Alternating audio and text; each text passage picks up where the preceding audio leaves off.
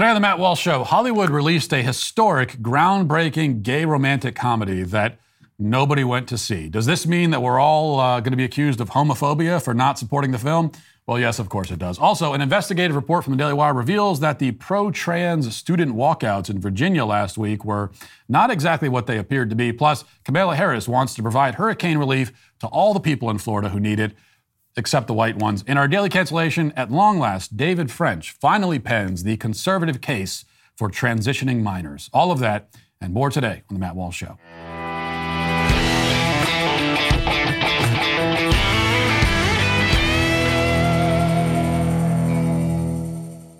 Inside every progressive is a totalitarian screaming to get out, and the team at Front Page Magazine has been unmasking these totalitarians since the earliest days of the internet. Founded by David Horowitz, a former red diaper baby and new leftist who ultimately became an enemy of the left and a best selling author as well. Front Page Magazine has spent over two decades combating the radical left's efforts to destroy America. Their two new podcasts, The Right Take with Mark Tapson and The Jason Hill Show, offer riveting interviews and insightful coverage of uh, politics, culture, and current events.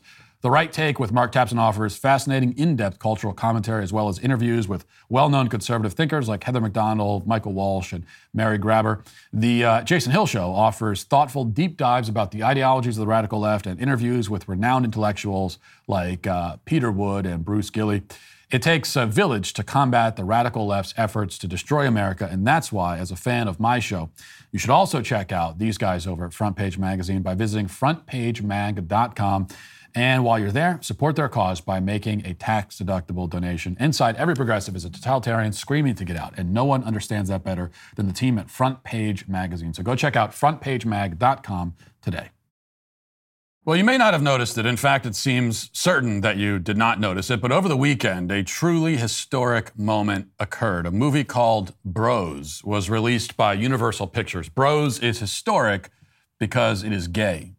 And I don't just mean that it, uh, it has gay actors. I mean, in that sense, it's like literally every other Hollywood film. And I don't mean just that it has gay characters. Again, in that sense, it's like every other Hollywood film.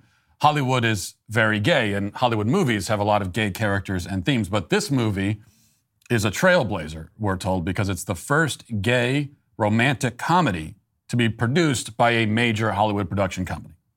And in case you're at all confused about this fact, um, the film's marketing material, especially its trailer, makes sure to beat you over the head with a tire iron of gayness just so that you don't lose sight of how historic everything here really is. So here it is, watch. Hey guys, it's Bobby Leiber coming to you from the future home of the LGBTQ plus museum. Everyone is really excited and totally getting along. This happens to be Bisexual Awareness Week, and no one has acknowledged it. Lesbian History Month was in March. Nobody said a goddamn thing. Of course, lesbians get a month and we get a week. So what's happening? Didn't you guys have an announcement? This is a little unexpected, but we are in a thruple situation. You're in a thruple? Let me tell you what's progressive now. Being alone. I love my life. I love my freedom. I love my independence. That's kind of sad. That I don't want to be in a thruple. I don't even want to be in a couple. Bobby, I had sex with that 65 year old. Jesus, he's ripped. I know, it's like they injected steroids into Dumbledore. Oh my god, that's Aaron. He's very hot. Gay guys are so stupid. I know. But we've Okay, been just smart enough this, to brand ourselves as don't see the being thing. smart. It's our little secret. You're. Never mind. You saw enough of that. You'll be shocked to hear this, but um, that was a flop. Uh, not just a flop, but a full on fat guy jumping off a diving board belly flop type of flop. Uh, they were right. You know, it turns out the movie is historic. It made history by how poorly it performed at the box office. It's the gayest comedy of all time and also the brokest. And there's a Brokeback Mountain joke in there somewhere, but I'm not going to go there. I'll let you make the punchline. Despite tons of media hype and a $40 million marketing campaign, the film made less than $5 million on its opening weekend. Uh, it generated that paltry sum on 3,350 screens, which is a humiliating average of 1,500 bucks per theater. Uh, the theaters, you know, they could have made more money just by like sending a few employees to panhandle in the parking lot. Just an abysmal failure. But on the bright side, I will admit at least that the comedy did get a laugh out of me by bombing in such a hilarious way. We must also note that this film failed so badly in spite of the evangelical efforts of the media, you know, who sometimes commanded and sometimes begged us to go see this film. Kevin Fallon of the Daily Beast, for example, wrote an exhortation a few days ago, headlined Straight people, I beg of you, go see Bros in theaters. Calling us to allyship, Fallon declared that the film is both historic and, quote, miraculous, and informed us that it is our duty, is our responsibility as straight people to support it. He warned that if the movie doesn't earn a respectable return, we may never get to see Billy Eichner make out with a dude on camera again, a terrifying prospect, he says. But Fallon also assures us, wary heterosexuals, that it's a, it's a very good film on its own merits, he says. The good news, he says, is that um, the movie is crude, raunchy, and sexy, because those are obviously the adjectives that are going to motivate straight people to see a gay film. And best of all, Fallon says, Bros, quote, jokes about life as a gay male over the age of 30, over the age of 40 even, in New York City in a way that feels authentic. Now, part of that authenticity, apparently, is uh, a four way gay sex scene, which the writer promises rings true. I can just hear some average straight guy in Ohio, one of millions across the country, saying to his wife, Hey, honey, let's go check out this uh, gay romantic comedy called Bros tonight. Yeah, apparently it jokes about life as a gay male over 30 in New York City in a way that feels authentic. Yeah, Kevin Fallon, the Daily Beast, he, he says so. He says that we should see it so we could be good allies. Also, uh, it's super raunchy and sexy with all the gay orgies and everything. Doesn't it sound great? We can go to Olive Garden afterwards. You can imagine these uh, types of conversations, but you can only imagine them because they don't happen in real life.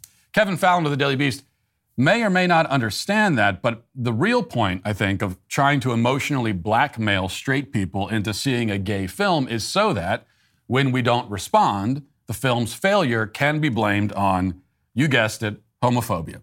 So the rest of this, I don't even need to tell you because you knew this was going to happen.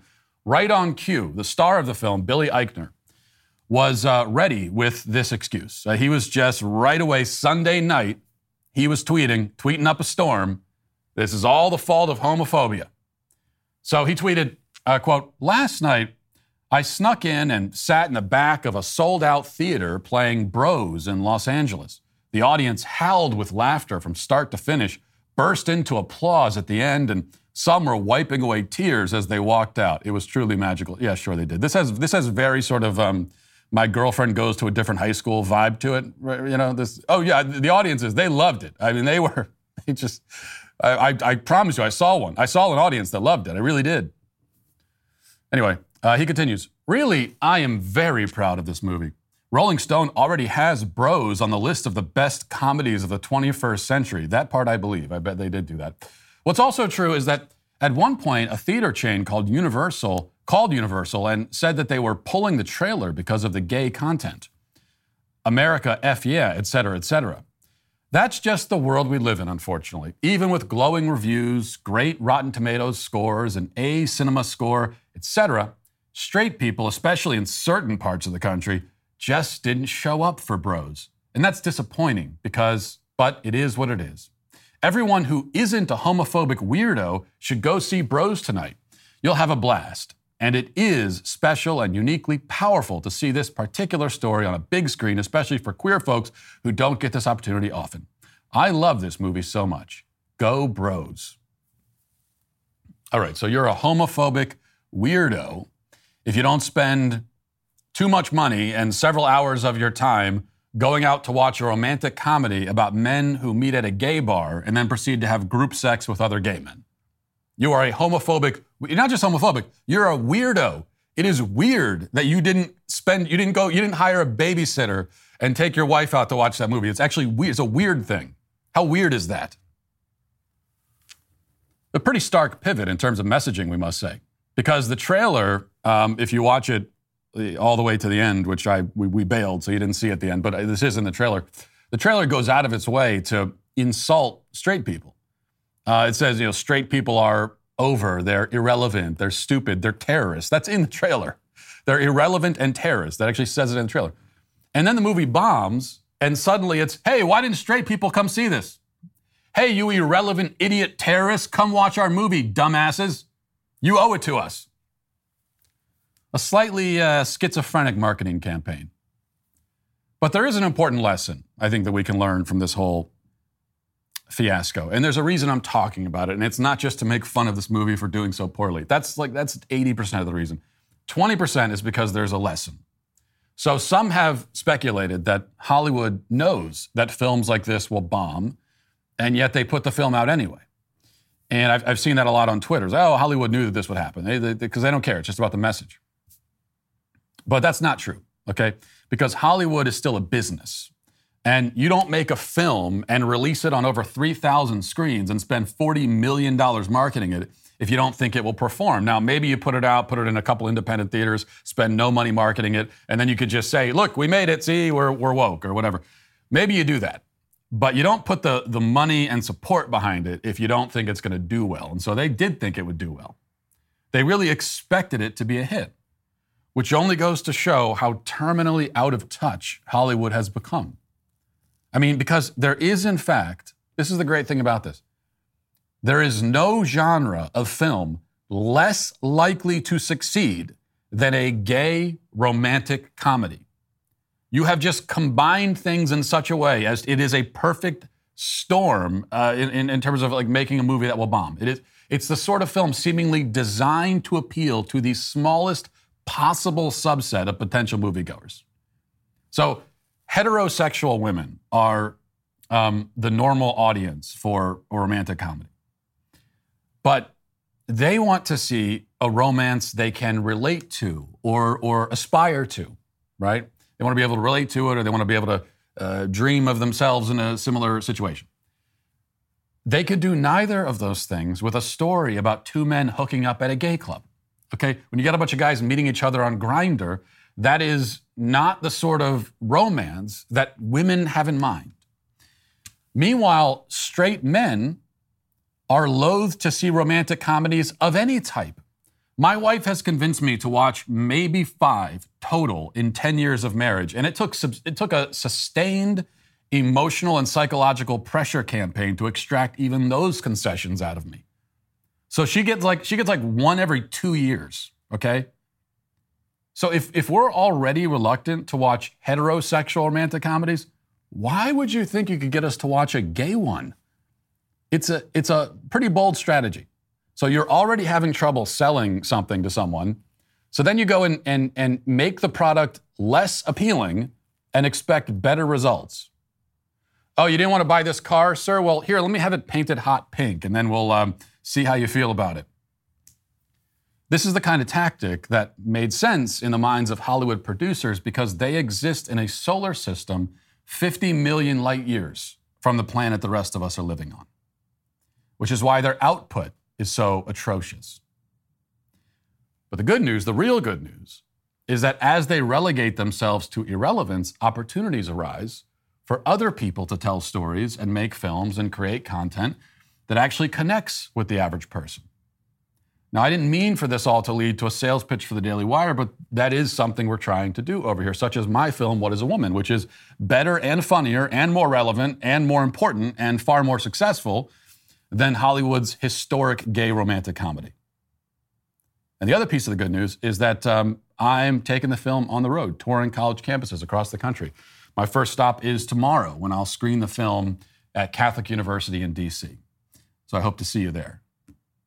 I guess this was all leading to a sales pitch, but what can you do? Let's get to the five headlines.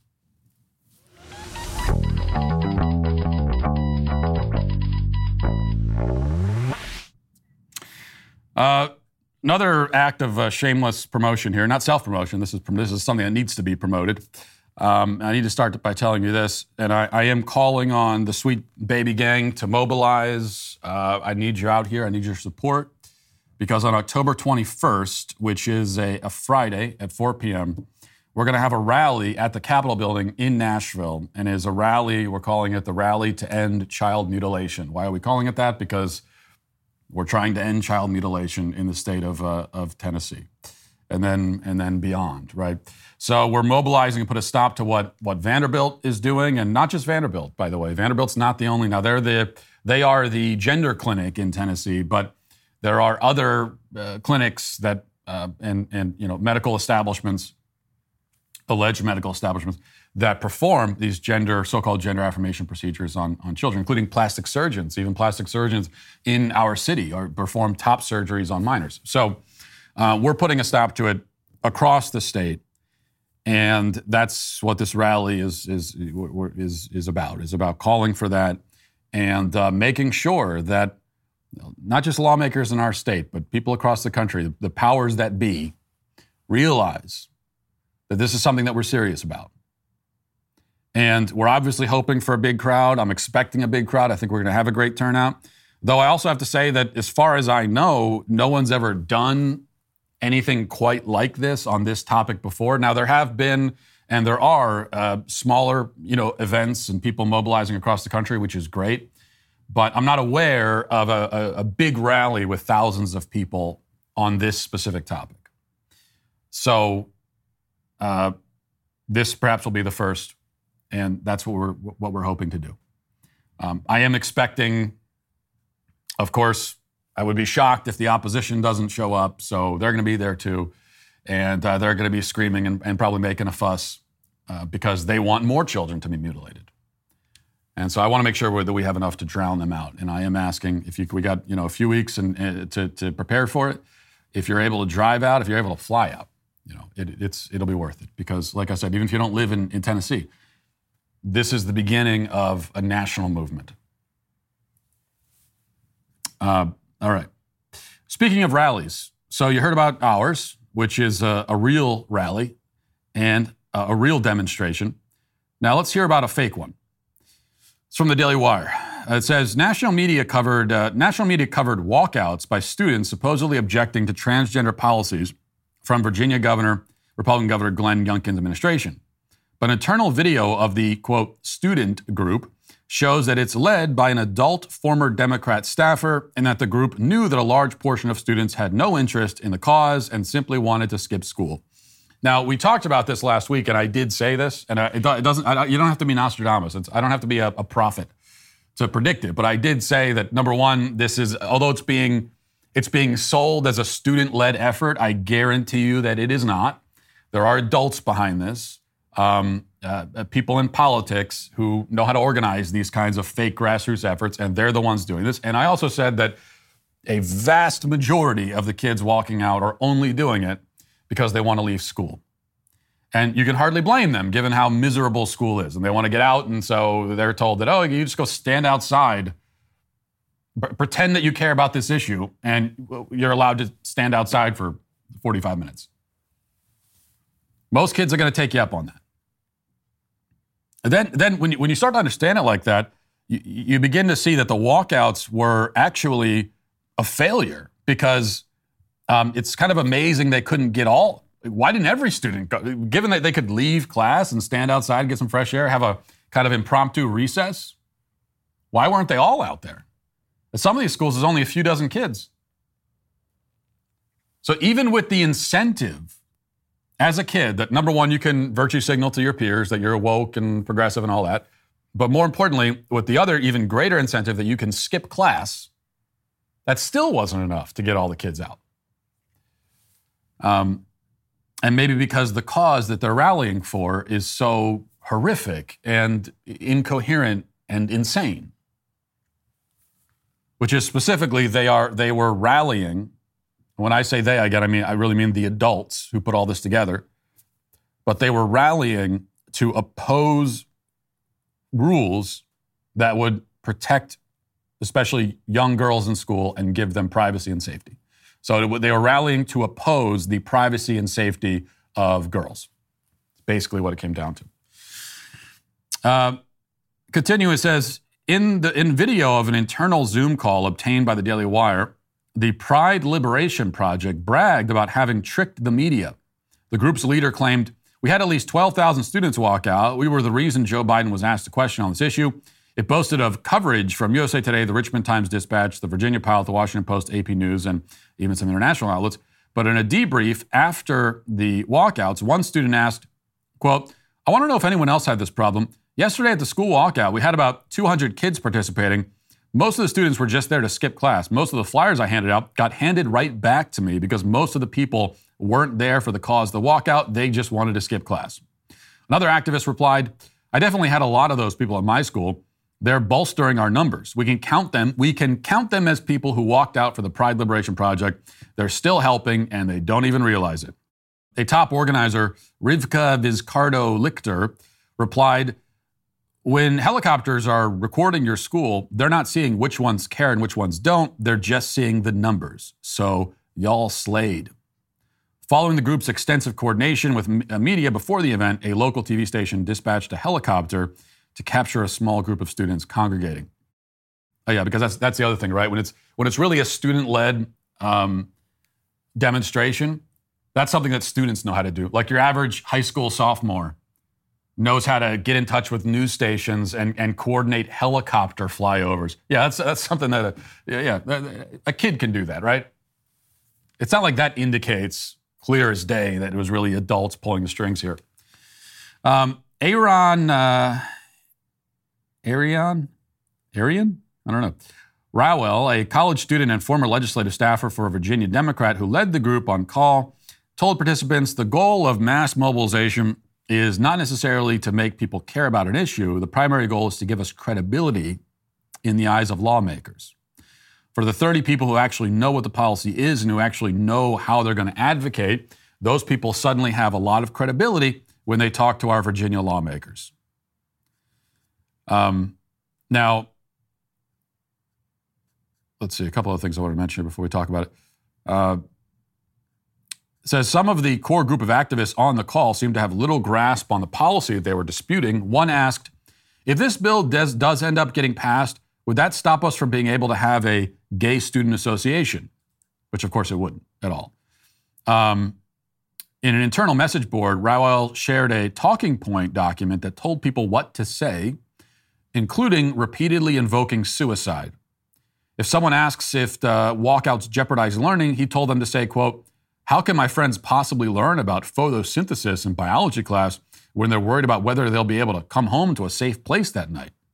The Talking Points memo said to tell reporters that, quote, I've had to talk friends out of suicide at 2 a.m. in the morning, and I've not met a single queer student who isn't depressed.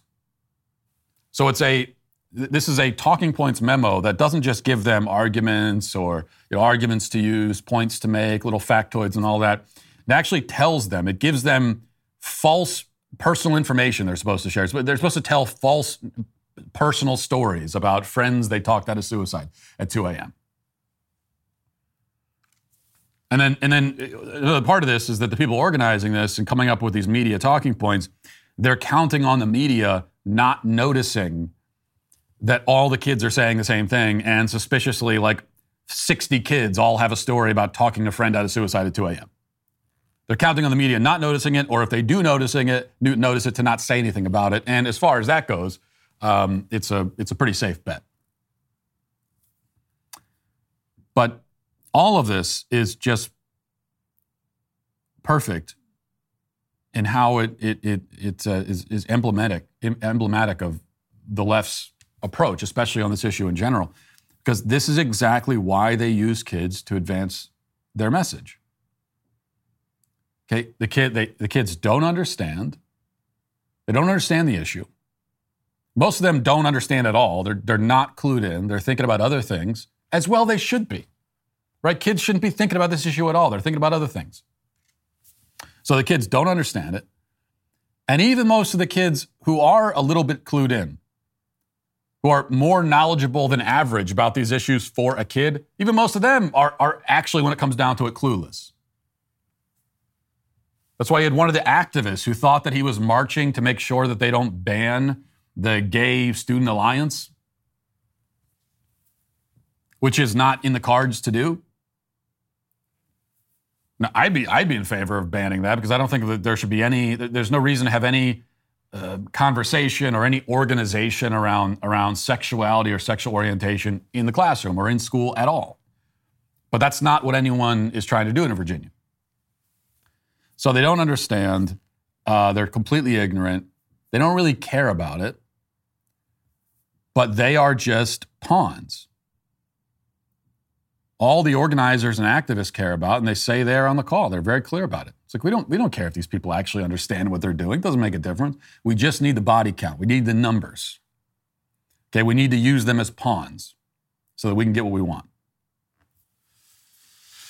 All right, Hurricane Ian uh, wreaked havoc in Florida, though the um, devastating toll could have been worse without the excellent leadership of uh, Ron DeSantis, who did everything possible to get people out of harm's way and is now organizing relief efforts for those affected. The Biden administration is also organizing relief efforts, but their focus is a bit more, well, targeted, I guess.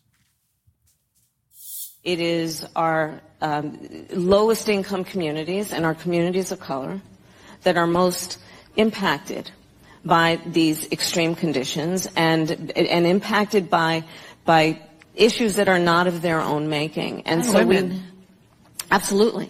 And so we have to address this in a way that is about giving resources based on equity, understanding that we, we fight for equality, but we also need to fight for equity, understanding not everyone starts out at the same place. And if we want people to be in an equal place, sometimes we have to take into account those disparities um, and, and do that work. Hmm. Do that work. She had to throw that in there at the end. Only thing she was missing, she got all the cliches and Only thing she was missing is lived experience. I don't, maybe I missed it, but I zone out whenever she's talking like anybody else. But maybe she, she should have thrown something in there about, you know, the, it's also the lived experience of the BIPOC community. Their, their lived, their lived experience of hurricanes is, uh, is, is, is, is worse, like is worse than, than a white person's experience of a hurricane. I mean, a white person, a black person could be in the same hurricane, standing next to each other, but for, for the member of the, for, for a person of color, that, that lived experience is going to be even more severe. And so that's why we got to make sure that we give them relief first.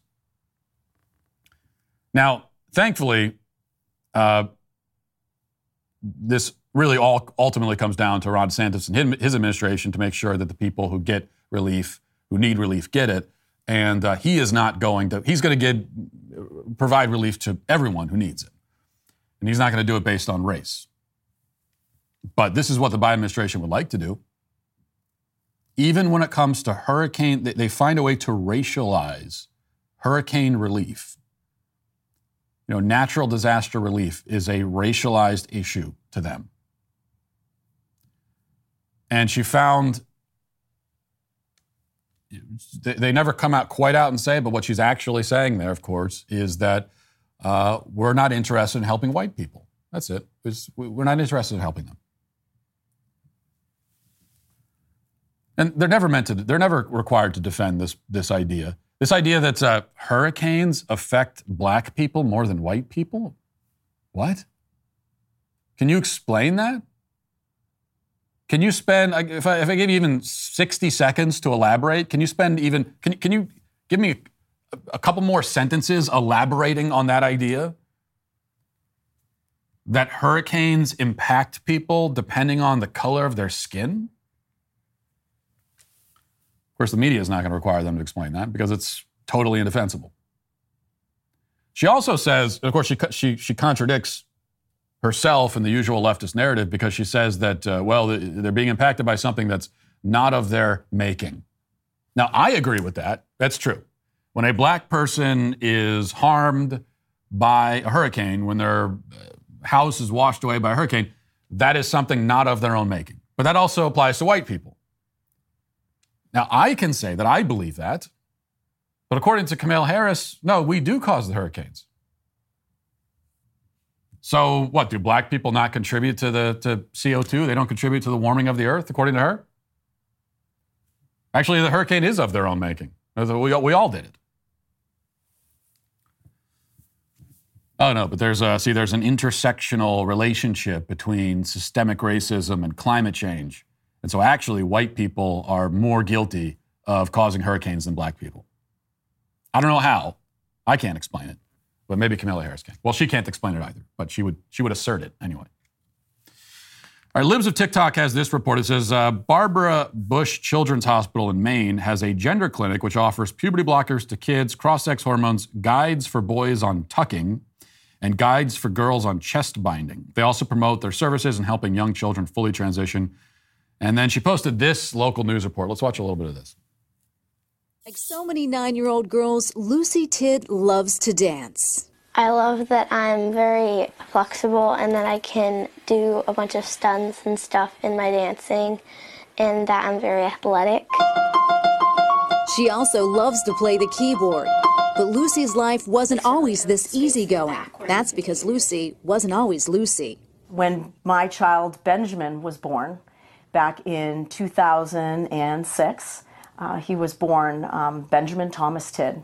Bridget says Benjamin was headstrong from birth and struggled with behavioral issues, but she says there were other things that were different about Benjamin. We noticed at a young age there was this tendency to want to um, dress up and want to do what I do every day. And he used to love, if I had high heels on, he would love to hear the sound. He said, I love that sound, Mama. I love that sound. Oh, okay, we'll pause it there. So there it is. That's how that's science. That is just science right there, isn't it? Because that's how they knew that their young boy was actually a girl deep inside. He had a girl trapped inside him, and the way they knew that was that he uh, he liked the, the, the sound that high heels made when they hit the floor. And the reason we play audio like this for you is because uh, you'll notice that you know, th- this is not cherry picking. Okay, it's not like I'm looking for uh, the parent who who makes the worst possible excuse for transitioning their child. Every excuse is the worst possible excuse because this is every single parent, every single one who has uh, been profiled by the media in this celebratory way for transitioning their child. Every single one, this is what they say. It's almost this exact story over and over and over again. Well, my son, when he was four years old, he, he was interested in dresses. Up, oh, so he's a girl. We had, to, we had to permanently change his body forever because when he was four, he liked high heels.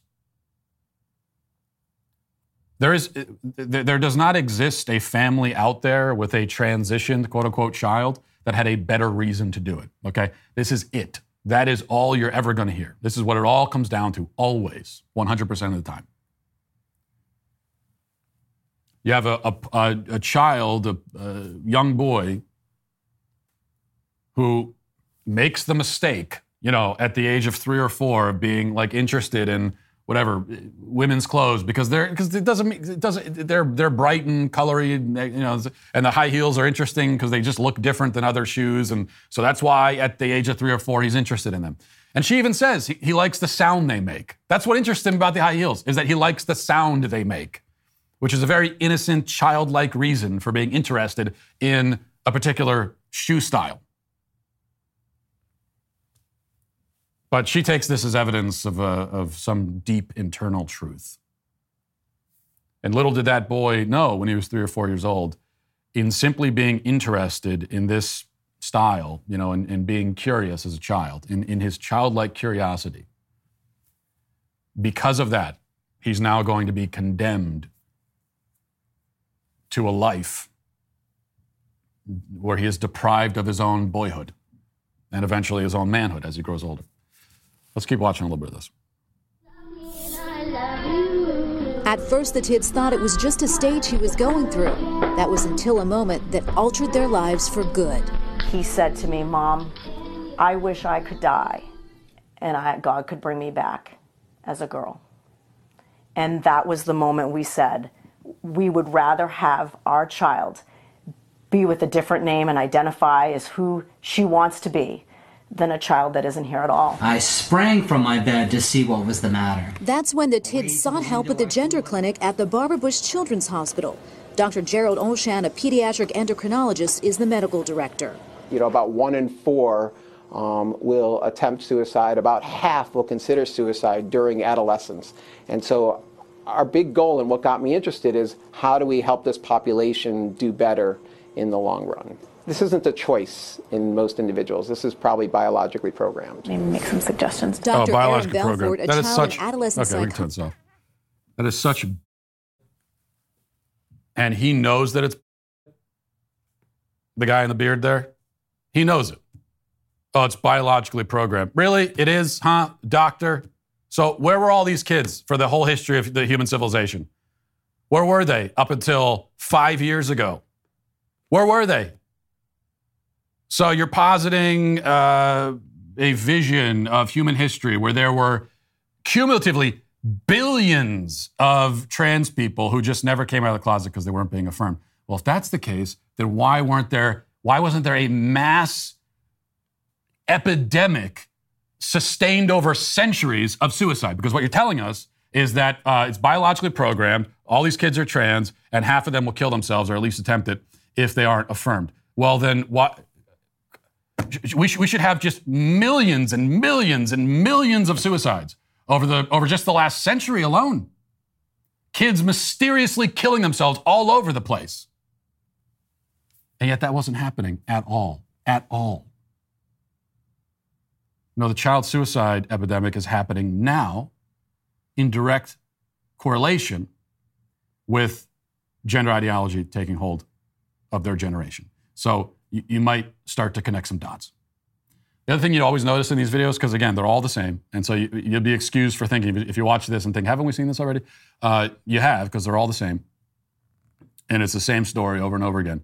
The lamest possible excuses for doing this to a child. But the other thing that you notice in these videos every single time, right? Either there's no father on, in the picture at all, so we're just hearing from the mother, or the father is there and he's sitting there. He's this henpecked, pathetic little worm just sitting there all frail, saying nothing. So, but, but either way, the father's always silent. Not a big surprise. No. When you've got a boy who is literally, or not literally, but when they are, when they are literally attempting to turn a boy into a girl, um, that can only happen if the father is absent be it physically absent, he's just not in the picture at all, or he's there, he's a, he's a warm body, but in every other sense, emotionally, spiritually, psychologically, he's absent. He's just a nothing, a big nothing of a man. All right. Let's see. A couple of things I wanted to mention. And uh, all right, so I've had this for a few days, and I, I, wanted to talk about it briefly. Yahoo News has this David Simon, who's the creator of the classic HBO drama The Wire, which is uh, one of my, I, I, know I'm not very original in saying it's one of my favorite shows, but it is, uh, bristled on Tuesday in defense of the show after it was called, quote, the best piece of conservative art ever made. Simon reacting in a lengthy Twitter thread that ran to 30 posts seemed to suggest the show could, in the same vein, represent police in a positive light as it related to the fight against violent crime and homicide, while also highlighting the wasted resources they inhabit in the wider war on drugs. Simon wrote, quote, when an S-bird mangles an opponent's language into his own rhetoric, you can be assured of one thing. He's stuffing a straw man weak enough so he can wrestle with it. Two things can be true at once, and in this case, they are. And then he goes on from there. So, uh, and it is a really long, I can't read the whole thing. He goes on and on and on about it but we could summarize it by saying that he, as the creator of The Wire, is very upset that anyone is claiming it has conservative themes. He just doesn't agree with that, and he's upset about it, and he doesn't like being accused of creating a conservative piece of art. Because to him, uh, that's the worst thing the, that you could be accused of in the world. He'd rather be accused of being a serial killer than to be accused of creating something that conservatives can relate to. Uh, or that even the worst of that actually has conservative themes and a conservative message. Now, I bring this up because I think it relates to this story, which was just uh, put out by the Daily Wire. It says the nation's largest abortion provider, Planned Parenthood, is fuming mad over abortion related scenes in the latest Marilyn Monroe movie, Blonde. The controversial Netflix film humanizes the unborn on numerous occasions and includes a depiction of a violent forced abortion that haunts the actress. Caren Spruch of uh, Planned Parenthood Federation of America said, As film and TV shapes many people's understanding of sexual and reproductive health, it's critical these depictions accurately portray women's real decisions and experiences. While abortion is safe, essential health care, anti abortion zealots have long contributed to abortion stigma by using medically inaccurate descriptions of fetuses and pregnancy. Um, Andrew Dominik's new film Blonde bolsters their message with a CGI talking fetus depicted to look like a fully formed baby. And uh, and then she goes on. She's very upset that this abortion was depicted. Now, I haven't seen this movie Blonde. I don't. I don't plan on it. I know it got a lot of hype because it's. I believe it's NC-17, um, but you don't see those kind of films very often. And I don't. From what little I understand of the film, I don't think it has a necessarily conservative, explicitly conservative message, and I doubt that was the point the filmmaker was trying to make. However, it just brings us to this that movies or shows which depict real life and, and speak to real experiences will inevitably have conservative themes. That's all we really mean. When we say that a movie has or show has conservative themes or it's conservative, it's just it's just real. It speaks to real things, and it has a it, it also has a it has a, a grasp on good and evil. So if you've got that going for you in your film or your show, then in that sense it's quote conservative. Um, which should tell you something about conservatism versus leftism and where you want to align yourself. And this is especially the case when it comes to depictions of abortion. Because really, any show or film that depicts abortion or has that, that you know centers itself around abortion or has, has abortion as part of the plot, it, ends up coming off like an anti-abortion film, even if that's not what's intended. And it rarely is intended. But it just it can't help but come off that way because abortion is, is in reality so grotesque and abominable and horrific. And so, if you deal with it in any kind of real way at all, I mean, your only hope is to go about it in a really glossy sort of way, and there have been movies that have attempted that. There have been comedies, you know, abortion related comedies that they try to dress the whole thing up as somehow sort of quirky and funny. Even that ends up failing. I mean, if you were to sit and watch those movies, you'd still come away from them thinking, this is just horrible. This is depressing. This is terrible. But if the filmmaker, whether he's pro life or not, doesn't matter, if he actually shows the reality of abortion, and we say that we don't necessarily mean doesn't have to show the, the you know the, the actual procedure quote unquote procedure itself, uh, but just shows what it is, and and then also crucially the effect it has on the woman after the fact. If it does that, it's going to end up being pro life, just by default, inadvertently, but still. Similar thing with The Wire. I mean, that, that's why you could accuse The Wire, accuse it of being conservative. Now, it doesn't have anything to do with abortion. I don't think abortion factors in, but it does have um, a pretty firm sense of good versus evil. Now, that's not to say that the characters, and you know, the, the, there's lots of shades of gray in the actual characters and in their own motivations and and their own moral guilt for the things that they do. So there's that's where you have complexity, and that's that's true life. But there is good and, and there is evil in this in the world of, of The Wire. All right, this is finally from Yahoo. It says it's been nearly 100 days since the Supreme Court overturned Roe v. Wade, but some black women aren't letting decades of reproductive rights slip away quietly. On Friday, black women from several reproductive and racial justice organizations are challenging Americans to put down their work and come together for a collective day of action that they're calling a day without us. The event, which is being organized by advocates at the Frontline, Netroots Nation, and several other national advocacy groups, also marks the 46th anniversary of, of the Hyde Amendment. Um, as for how the day is actually going to work, the general idea is that folks would skip work and their routines to attend an all-day digital teach-in session starting at 11:30 a.m. Eastern Time. And so this is what they want. I, I, I guess this is focused especially on black women but not just them. I think anyone could could join in. This already happened, by the way. This happened on Friday. So what they were saying is we want you to drop out of everyday life for a day. And I think it's no matter what your race is, if you're you know pro if you're pro-abortion and you really believe in quote abortion rights, drop drop out of life for a day, and uh, don't don't go shopping, don't go to work, and we'll show everybody. We'll we'll, we'll let them see what it's like to, to not have us around. But this was on Friday, and no, nobody noticed. I'm not trying to be mean here, but no one noticed at all.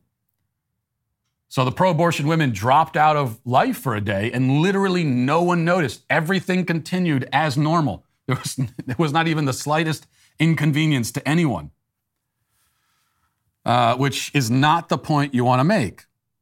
Okay, that's why you got to you got to be really careful. If you're going to organize an event like this, you have to you have to have some idea ahead of time of how many people are going to participate and it's also important that, you know, if, if you're trying to mobilize a certain group of people, that they actually have sort of a pivotal role in society and they have important jobs. And so then if they stop doing that job for a day, people will notice. But, but you know, like pro-abortion feminists, I mean, what, most of them don't even have jobs in the first place.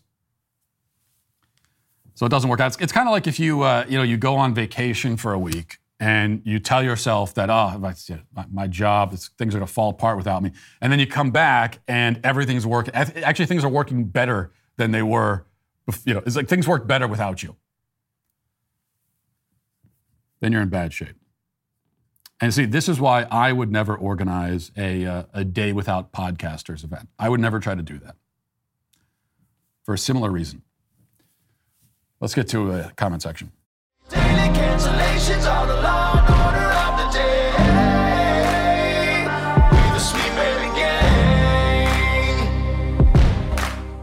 Stan Thompson says Jordan Peterson literally saved my life. If it wasn't for him, I wouldn't have gotten over my debilitating crystal meth addiction I suffered for 15 years from homeless and everything. A huge reason I am who I am today is because of Jordan Peterson. He's one of the most amazing human beings of our generation, truly a rare gem of a human being.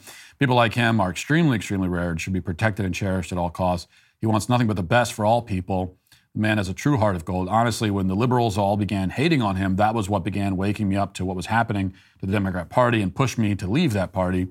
Jordan Peterson is demonized, yet a man who assaulted a pregnant woman during an armed home invasion has a statue built for him and is worshipped by all on the left.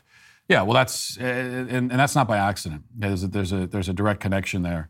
That um, essentially on the left, if you actually care about the well-being of human beings, and you try to make people's lives better, actually better, then they're going to hate you. And really as simple as that. And if you have actively worked to harm people or at the very least done nothing to help anyone ever in your life, then you've got a much better chance of being hailed as a hero by the left.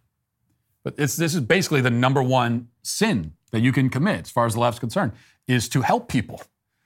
Because that's all that Jordan Peterson is doing. It, it, it's, if you didn't know any better and you weren't clued in at all and you, you saw this, you, you'd be baffled by it. That how much they hate Jordan Peterson. It's like, what? Why do you hate him so much? What, what did he ever do to you? It's, it's all he's, he's just offering his his insights, and he obviously really cares about people. That's why he gets emotional when he talks about it.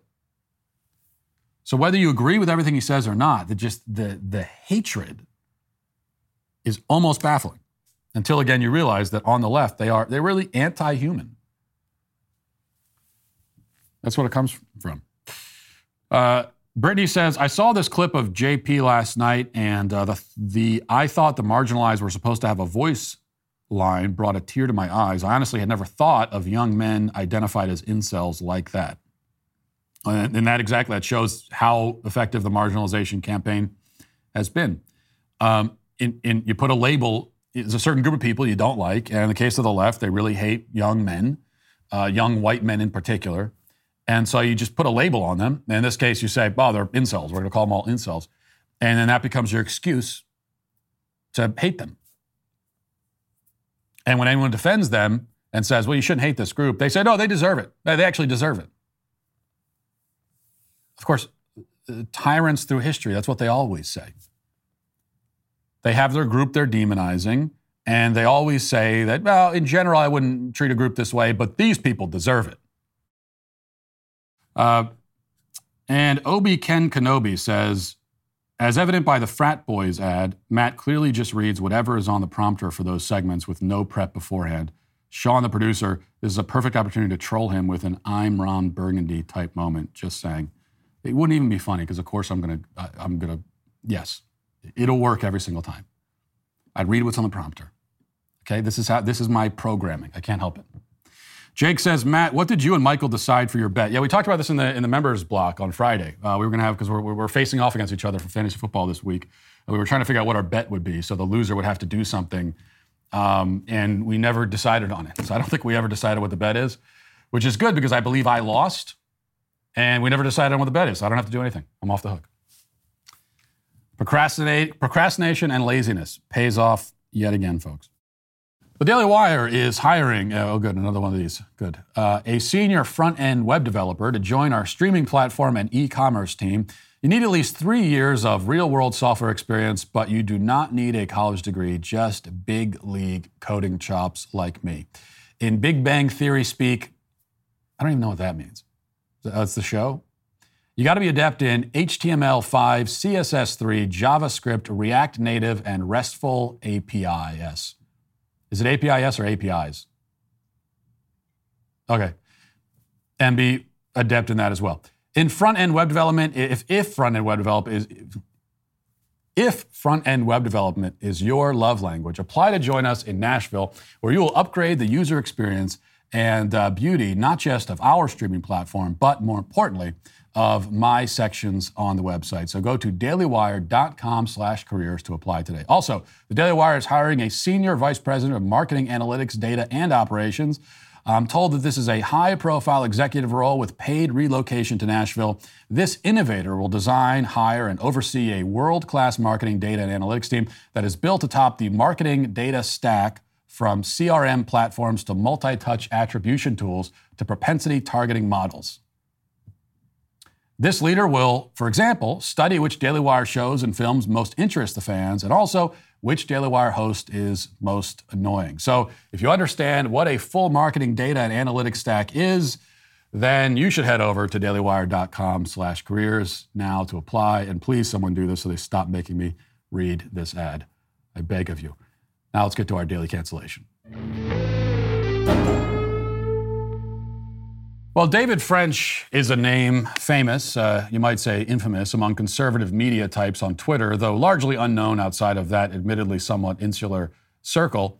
Uh, French is one of those self professed, reasonable, and principled conservative pundits who proves his reasonableness by focusing his criticism almost entirely to the right. He likes to focus especially on attacking what he views as far right extremist evangelicals. He believes that the biggest problem in the Christian church is that Christians are too militant and too right wing, which is to say that David French is, just based on that alone, totally clueless, because the actual problem in the church is quite the opposite of that. But up until this point, French had not spent much time applying his brand of cluelessness to the debates over gender ideology, which is a rather noticeable evasion, especially because he lives, I believe, in Tennessee. Yet he has said nothing about the Vanderbilt scandal and still has said nothing about it, actually, but he has finally chimed in on the broader topic. And what he had to say is somehow even more vapid and incoherent than I even expected. So I'm going to read from his piece uh, on the dispatch, and, and he begins with what seems to be an encouraging note. He says this I'm a person who believes in the traditional Christian doctrines of marriage and sexual morality. I don't believe in sex outside of marriage between a man and a woman. I don't agree that um, uh, trans men are, are men or that trans women are women.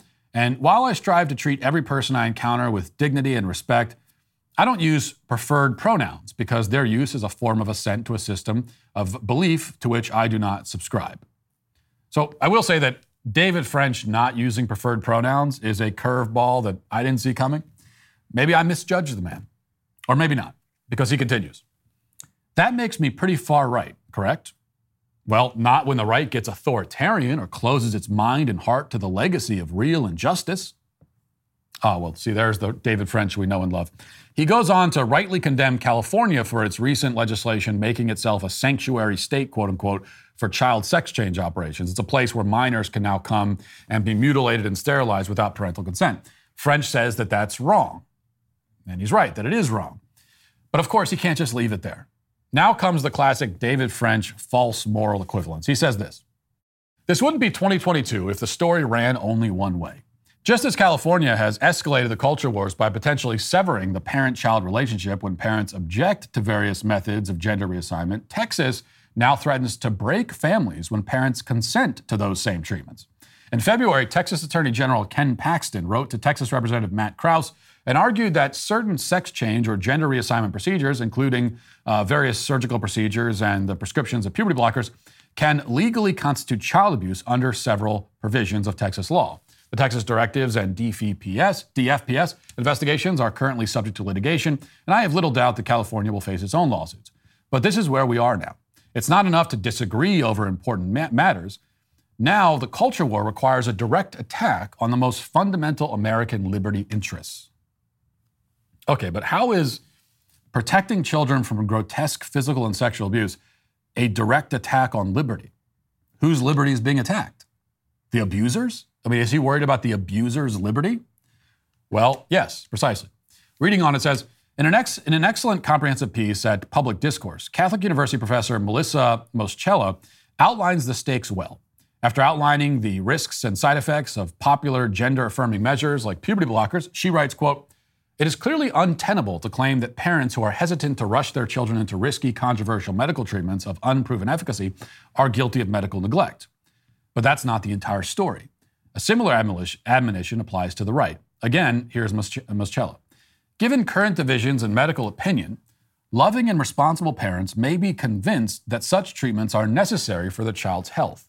Thus, it is clearly within the parent's sphere of constitutionally protected child rearing authority to seek a legal medical treatment for their child following the advice of the child's doctors.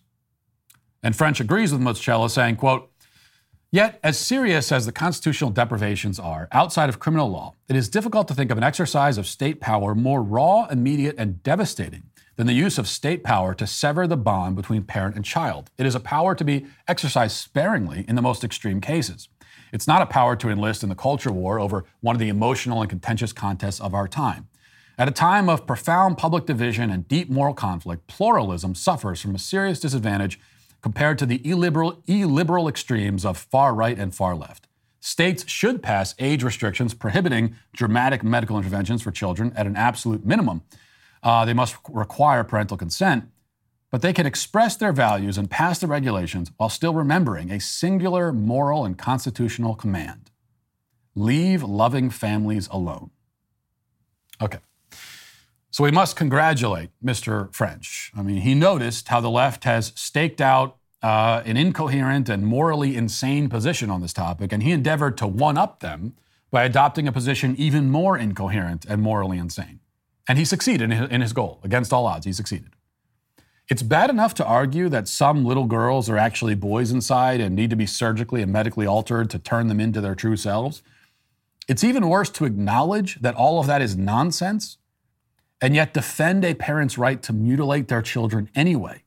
So, French, as he says, knows that boys aren't girls, and yet is now willing to call it, is not, is not willing to call it child abuse when a parent has a boy physically and permanently damaged in order to make him into what he isn't and can never be. Uh, uh, you know, a mom who throws her son out the window because she thinks that he's really a bird is dangerous and psychotic, obviously.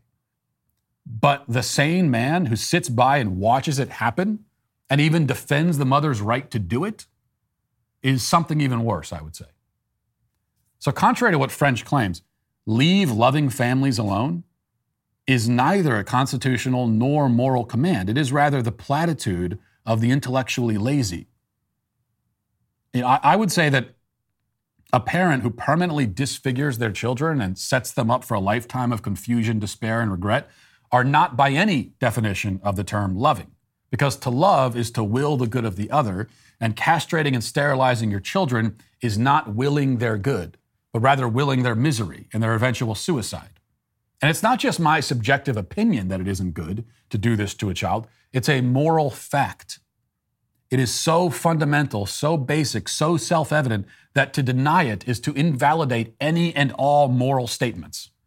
Because if we cannot say that it is plainly evil to castrate and mutilate children, then we cannot say that anything is evil. I cannot think of a definition of evil that would not include, to start with, this form of abuse.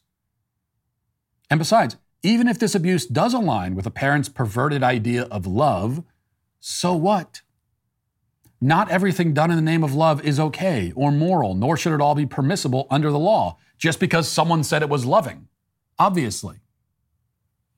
Here, David, I'll, I will, uh, I'll tell you a singular moral command. Here's one protect the innocent. Children are innocent, and they cannot consent to being brutalized in this way. They cannot consent to it. It is happening to them, it is happening to their bodies, their lives. They cannot consent.